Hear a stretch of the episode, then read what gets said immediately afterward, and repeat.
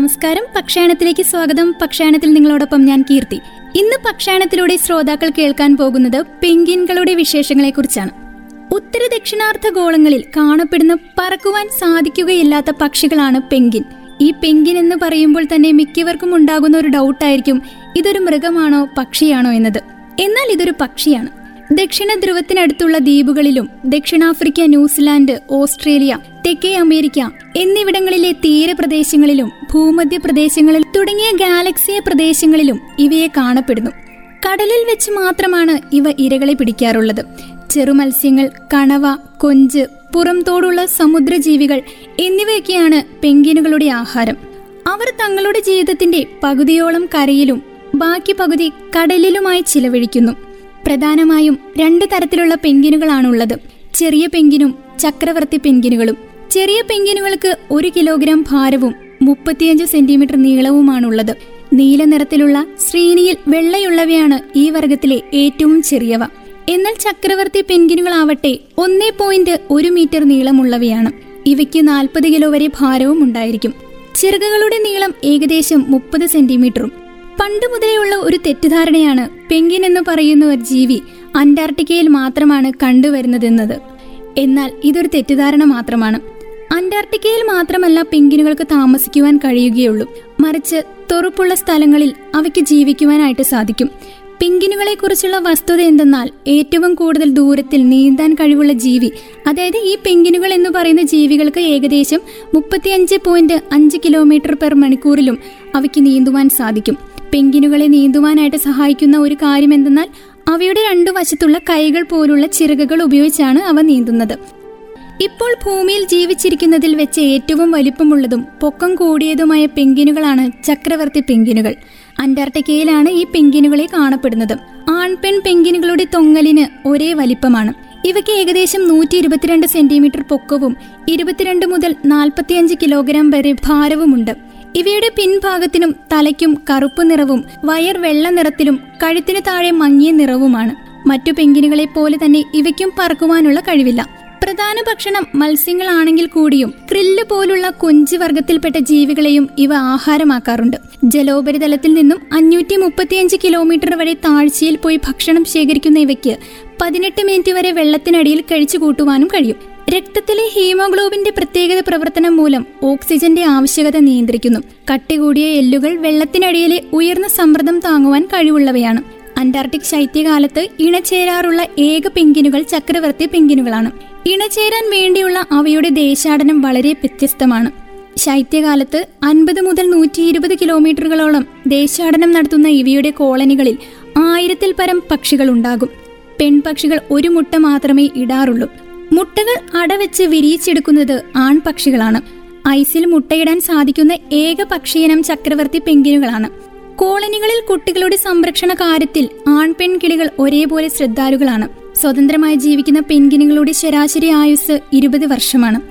എന്നാൽ അമ്പത് വയസ്സ് വരെ ജീവിച്ചിരിക്കുന്നവരെ പറ്റിയുള്ള നിരീക്ഷണങ്ങളും ലഭ്യമാണ്.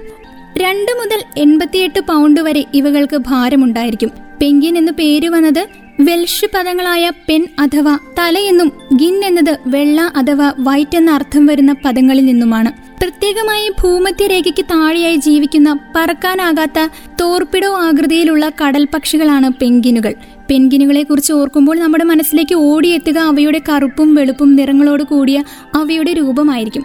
എന്നാൽ യഥാർത്ഥത്തിൽ കടലിലെ തന്നെ ഏറ്റവും ഭംഗിയുള്ള ഈ പക്ഷികൾ പല വലുപ്പത്തിലുള്ളവയും വർണാഭമായ മറ്റു നിറങ്ങളും ഉള്ളവയും ഉണ്ട് ആകൃതിയിലും വലുപ്പത്തിലും അനുസരിച്ച് ഏകദേശം പതിനേഴ് വ്യത്യസ്തങ്ങളായ പെങ്കിനുകളാണ് ഉള്ളത്. ഏറ്റവും സാധാരണ വിഭാഗത്തിൽപ്പെട്ട പെങ്കിന് വിഭാഗമാണ് എംബറർ പെങ്കിനുകൾ. പെങ്കിനുകൾ പക്ഷിവർഗങ്ങളാണെങ്കിലും അവയ്ക്ക് പറക്കുവാനുള്ള കഴിവുകളില്ല. പക്ഷേ അവരുടെ ദൃഢമായ കാലുകളും വല പോലുള്ള കാൽപാദങ്ങളും മെലിഞ്ഞ ശരീരപ്രകൃതിയും അവരെ നീന്തൻ വിദഗ്ധരാക്കുന്നു. വെള്ളത്തിലൂടെ അനായാസം നീന്തുവാനാകുന്ന ശരീരപ്രകൃതിയാണ് അവയെ വ്യത്യസ്തങ്ങളാക്കുന്നത്. കഠിനമായ തണുപ്പിലും പെൻകിനുകളെ ജീവിക്കുവാൻ പാകമാക്കുന്നത് അവരുടെ ശരീരഘടന തന്നെയാണ്. പെൻകിനുകൾക്ക് വായു ചർമ്മം കൊഴുപ്പും പാലി അഥവാ ബ്ലാബർ എന്നിങ്ങനെ മൂന്ന് പ്രതിരോധ കവചങ്ങളാണ് ഉള്ളത് കട്ടിയുള്ള കൊഴുപ്പ് പാളിയെ ബ്ലാബർ എന്ന് പറയുന്നു. കട്ടിയായ കൊഴുപ്പ് പാളിയ ബ്ലാബറും നല്ല ഇറക്കമുള്ള കൊഴുപ്പുള്ള എണ്ണമയമുള്ള തൂവലുകളും പെൻകിനുകളെ തണുപ്പ് നിറഞ്ഞ കാലാവസ്ഥയിലും ജീവിക്കുവാൻ സഹായിക്കുന്നു. സാധാരണ പക്ഷികൾക്ക് പൊള്ളയായ അസ്ഥികളാണുള്ളത്. എന്നാൽ പെൻകിനുകൾക്ക് അങ്ങനെയല്ല. ഈ പെൻഗിനുകളുടെ അസ്ഥികളുടെ ഘടന അവയുടെ ഏറ്റവും വേഗതയേറിയ നീന്തൻ വിദഗ്ധരാക്കുന്നു. പെൻഗിനുകൾക്ക് ദൃശ്യമായ ചെവികളില്ല. അതികൂർമ്മമായ കേൾവിശക്തി ഉള്ളവരാണ് പെൻഗിനുകൾ ഇണകളെ കണ്ടെത്തുവാൻ ഇവയുടെ ഈ കേൾവിശക്തിയെ ഉപയോഗപ്പെടുത്തുന്നു. ഈ കൊച്ചു പെൻഗിനുകൾ ഭക്ഷിക്കുന്നത് മാംസമാണെന്ന് എല്ലാവർക്കും അറിയാമല്ലോ. അവർ ജീവിതത്തിലെ കൂടുതൽ ഭാഗവും വെള്ളത്തിൽ ചിലവിടുന്നതിനാൽ വെള്ളത്തിന്റെ അടിയിലുള്ള ചെറിയ ചെറിയ മീനുകളെ അവ ആഹാരമാക്കുന്നു.